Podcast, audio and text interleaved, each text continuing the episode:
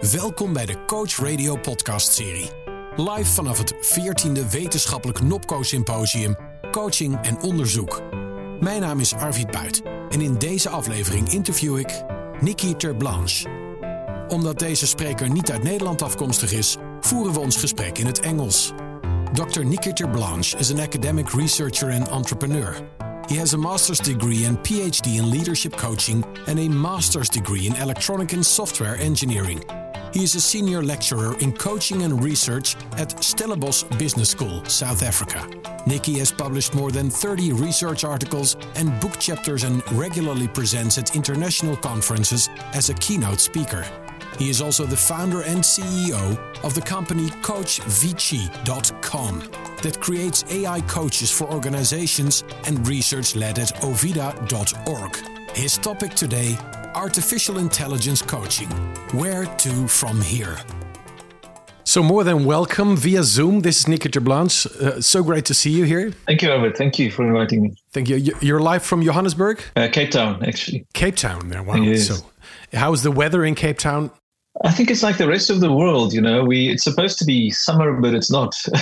oh, okay, so sad. So thank you so much for being here. You're live tomorrow at the event, but because you were uh, doing that online, uh, we're doing this conversation one day in advance. So your main reason to create an AI coach is to make coaching available for all human beings. Uh, so says your website. You you state that your AI coach Vici is as effective as human coaches. That's quite the statement. How do you back that up? Yeah, that's that's the marketing department but but I can I can back it up. No, the, the, the story is actually quite interesting. I'm uh, originally a software engineer um, that did a master's degree in artificial intelligence, and then when when I became a coach much later on, I always looked for a way to scale coaching to democratize it. And then about four years ago, I decided to do an experiment to literally build a coaching chatbot that does goal setting. You know, that's the that's the bread and butter of what coaches do is goal setting. Of course, we do a lot more. And we, we did an experiment over two years where we compared literally um, a group of people that had human coaching for a year with a group of people that did my chatbot coaching for a year. And we measured a number of things, including goal attainment, and resilience, well being, and stress. And honestly, I wasn't expecting anything, but to our surprise, we found that the chatbot was eventually as effective as the human coach in the goal attainment, not not in the other three, not in resilience, well-being, and so on, but in goal attainment. In the end, it was as effective as a human coach, and it, it really we double checked the statistics. It it was surprising. So I can make the claim based on science. so it is also good that you're surprised by the outcome. So that means it's it's not a, a preconcept uh, uh, research. So Vici is what you call uh, on your website, but also in an interview I saw as your brainchild. So could Vici have created a digital Nicky Terblanche?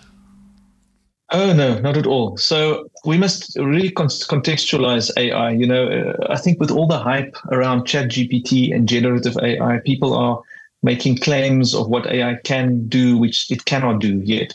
We are certainly very far away from, and it's not me saying it's it's also the leaders in the field that I follow.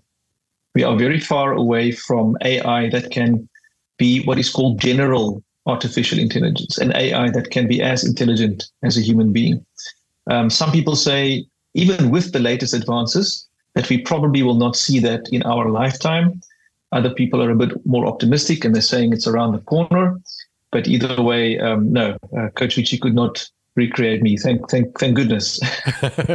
so, so it's interesting because what I've read elsewhere is that if you have AI that can learn from humans and then create something as good as, as you described, but as soon as AI is going to feed itself with his own outcomes, it will literally uh, get less uh, quality out of it. So, how do we keep a balance between real human progress and AI learning from that? What is your approach to that? I guess the, the point you're touching on is, is the creation of these large language models, right, which is now sweeping the world. And it, it was so surprising in November last year when we saw the first LLM and we started talking with it and we thought, oh my goodness, this is just as intelligent as a human. So it, it clearly is not because it's just based on probability and statistics. And some of the thinking is that even if we feed it more data, they've fed it with billions of documents on the internet, and we use faster computers, even so, we, it will still not approximate what we can do as humans.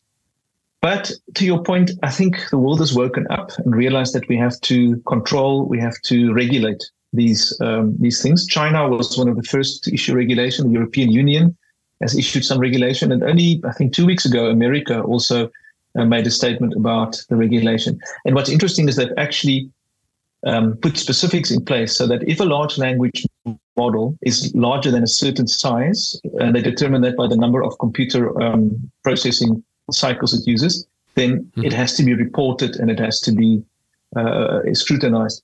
Interestingly, uh, ChatGPT falls outside of that. It's considered not dangerous at this stage. The danger becomes when it's so powerful that it can, on your command, generate um, a plan to create a nuclear bomb or a, bio weapons. So I, I maybe naively, but I think with some confidence, have um, am, am confident that we will be able to regulate this to the point where it's not harmful to us. And and can AI coaches uh, uh, use themselves as part of the the interaction and teach the client what real life interaction looks like? Because we as coaches in a session use ourselves as subjects as well. Do you know, as an engineer and a coach expert, if there is a way that AI can put itself in both those positions? I've seen. I haven't done it myself, but I've certainly seen uh, demos where you can where uh, the AI can act as a human and then the human can uh, the human coach can can practice on the AI. Um, it's fairly good uh, to some extent because it, it it has this vast database of spoken language and uh, you know it knows how to construct sentences. So I haven't. What I have noticed is with coaching, you know, if you distinguish between three levels of coaching: um, skills coaching, transactional coaching, and developmental or transformational coaching. This is what in academia we distinguish between that. The chatbot coaches at the moment can go up to the second level. So they're able to do transactional coaching, goal setting, very intelligently ask you questions. But I've not yet encompassed an AI coach that can go to that deep transformational level, where it can also use the history of what you've said, um, sense who you are, maybe your personality type, and bring that into the conversation. I don't think it's impossible, but we're not there yet. And the same thing goes the other way around. It can simulate a human, um, so you can practice on it, but I don't think it can really yet go to the nuances and the deep intricacies of what makes us so unique as humans. And and with AI, you you state that in your research, you say that uh, our chatbot level is as good as human coaches. That means, I think, as a not statistic expert, that half of the human coaches were worse than the AI. Could you also use the Coach Avicii to train coaches in being more efficient in that way of uh, asking questions and setting goals? Absolutely. And again, that's not something that I've focused on at the moment. Um, my context is more to democratize coaching. But what is interesting, one of the studies we did, um, it was with a group of, I think, first time university students who just started working. They used Coach Avicii for a month. We interviewed them. It was a qualitative study. And the one interesting remark of the one um, employee was that it made me think about how I set goals and how I think about goals. Now, that's an indication of second order learning or double loop learning, where you not only become aware of the fact that you don't know how to ask good questions about your goals, you become aware of your uh, cognitive process. And it gives me an indication that absolutely by seeing good examples. Because remember you can prompt engineer these these chatbots and tell it how which coaching model it should use how it should use it. And by repeatedly being exposed to that as a coach i, I think for sure there are ways to um, you know to, to become better coaches. It's also so just another thing. There's another company i do research for. It's called ovida.org they've developed a very interesting platform where they use ai to analyze human coaching interactions and they can report back and tell you um, statistically how many times you asked open questions, how many times you interrupted the client. Um, it can even calculate ICF competencies. So in your conversation, it can tell you, you know, how good you are as a coach. So that's a very promising application of AI for training coaches. Yeah. And and you say you want to democratize coaching. You say, I think uh, uh, that's correct, that most of the people in the world can't afford coaching while it being one of the most effective tools. So you're trying to bring this to everybody in the world. How do you avoid that the poor people become guinea pigs and get the, the negative effects of this being quite young and early? How, how do you protect that? The, because they are the most vulnerable, you could say. Um, Well, are you referring to how the data is being used, or or how they interact with the chatbot? No, no. If, if you have this, it, it's still young technology, so it's still in progress and in development, right? right? So if you bring it to the people that are already at the bottom of the, of society in their uh, position, isn't it there a chance that they become guinea pigs and that it will be even more worse than before? Or do you say no, we really know before we implement it that it's really going to help? Because their problems won't be the same, their coach questions won't be the same if if somebody has uh, lives in poverty, for example. It's an interesting perspective. You know what I like about coaching, and this is where we have to understand what coaching is or decide what coaching is. I often use, I often hear people use the word coaching and actually, they mean training, they mean mentoring, they mean many other things. I'm, I'm a purist as an, well, I'm trying to be a purist as an academic. And for me, good coaching is questioning. It's open questions. It's, it's a Socratic model, which is obviously one of many models. And if you ask people questions about their situation and you leave it up to them to come with the insights, um, I, I don't think you can do a lot of harm, especially if you also steer away from, from therapy and, and psychology um, which is also something that as, as coaches should be mindful of. So I think if you apply a pure coaching, non-directive coaching approach to these chatbots, I think it's fairly safe. And that is why it's important as well that the people that create the chatbot coaches must have a thorough understanding of coaching. If suddenly they see there's a gap in the market to make money out of chatbot coaches, but they don't know what coaching is, it can do harm to our profession and, as you say, potentially to individuals. And what if I challenge your your theory a bit? So just asking good questions could be a neighbor or a great partner in life. So what if we say coaching has as an outcome uh, to change measurably change behavior? Uh, if you look at that, what what can AI do for that? Can they really help people to make change? I think so. Um, depending on the look, we have to go into goal theory, right? So the goal theory says that um, it starts from a value, an objective, a high level abstract thing that you want to achieve. And then goal theory whittles it down, high level goal, detail goal, actions. And there's all the things of how the goal shouldn't be too difficult, but it must be challenging. And there's a whole thing around goal theory, as maybe you're aware of. So if that is implemented uh, um, specifically in a chatbot, I think the research shows us that achieving goals is very is positive for, for, for majority of people. It helps them forward. It's also positive for the organizations so um, I, I, think by sticking again to the theoretically sound models, um, it could really help people to to move them forward. And if be, so, goal theory is not necessarily about behavior change. I think we're talking more about cognitive behavioral coaching and some other things. Um, it could be be a side effect of that, but in itself, it's not a behavior change model that we're using. But maybe for some people, it does have um, that effect. So, uh, your mission in life and with your company, with all your work, which is extensive, I, I wholeheartedly recommend listeners to check all your, your beautiful research. But you want to bring this coaching model to the world. So, what if people are listening? They work for an NGO, they work for a large organizations. What are the first steps if they want to connect with you? Because you cannot do this alone, probably. Yes, and it's it's it's tough being a startup. I know. for any of your listeners who who's ever tried it, it's the hardest thing. It's almost more difficult than doing a PhD. So, but we we're getting there.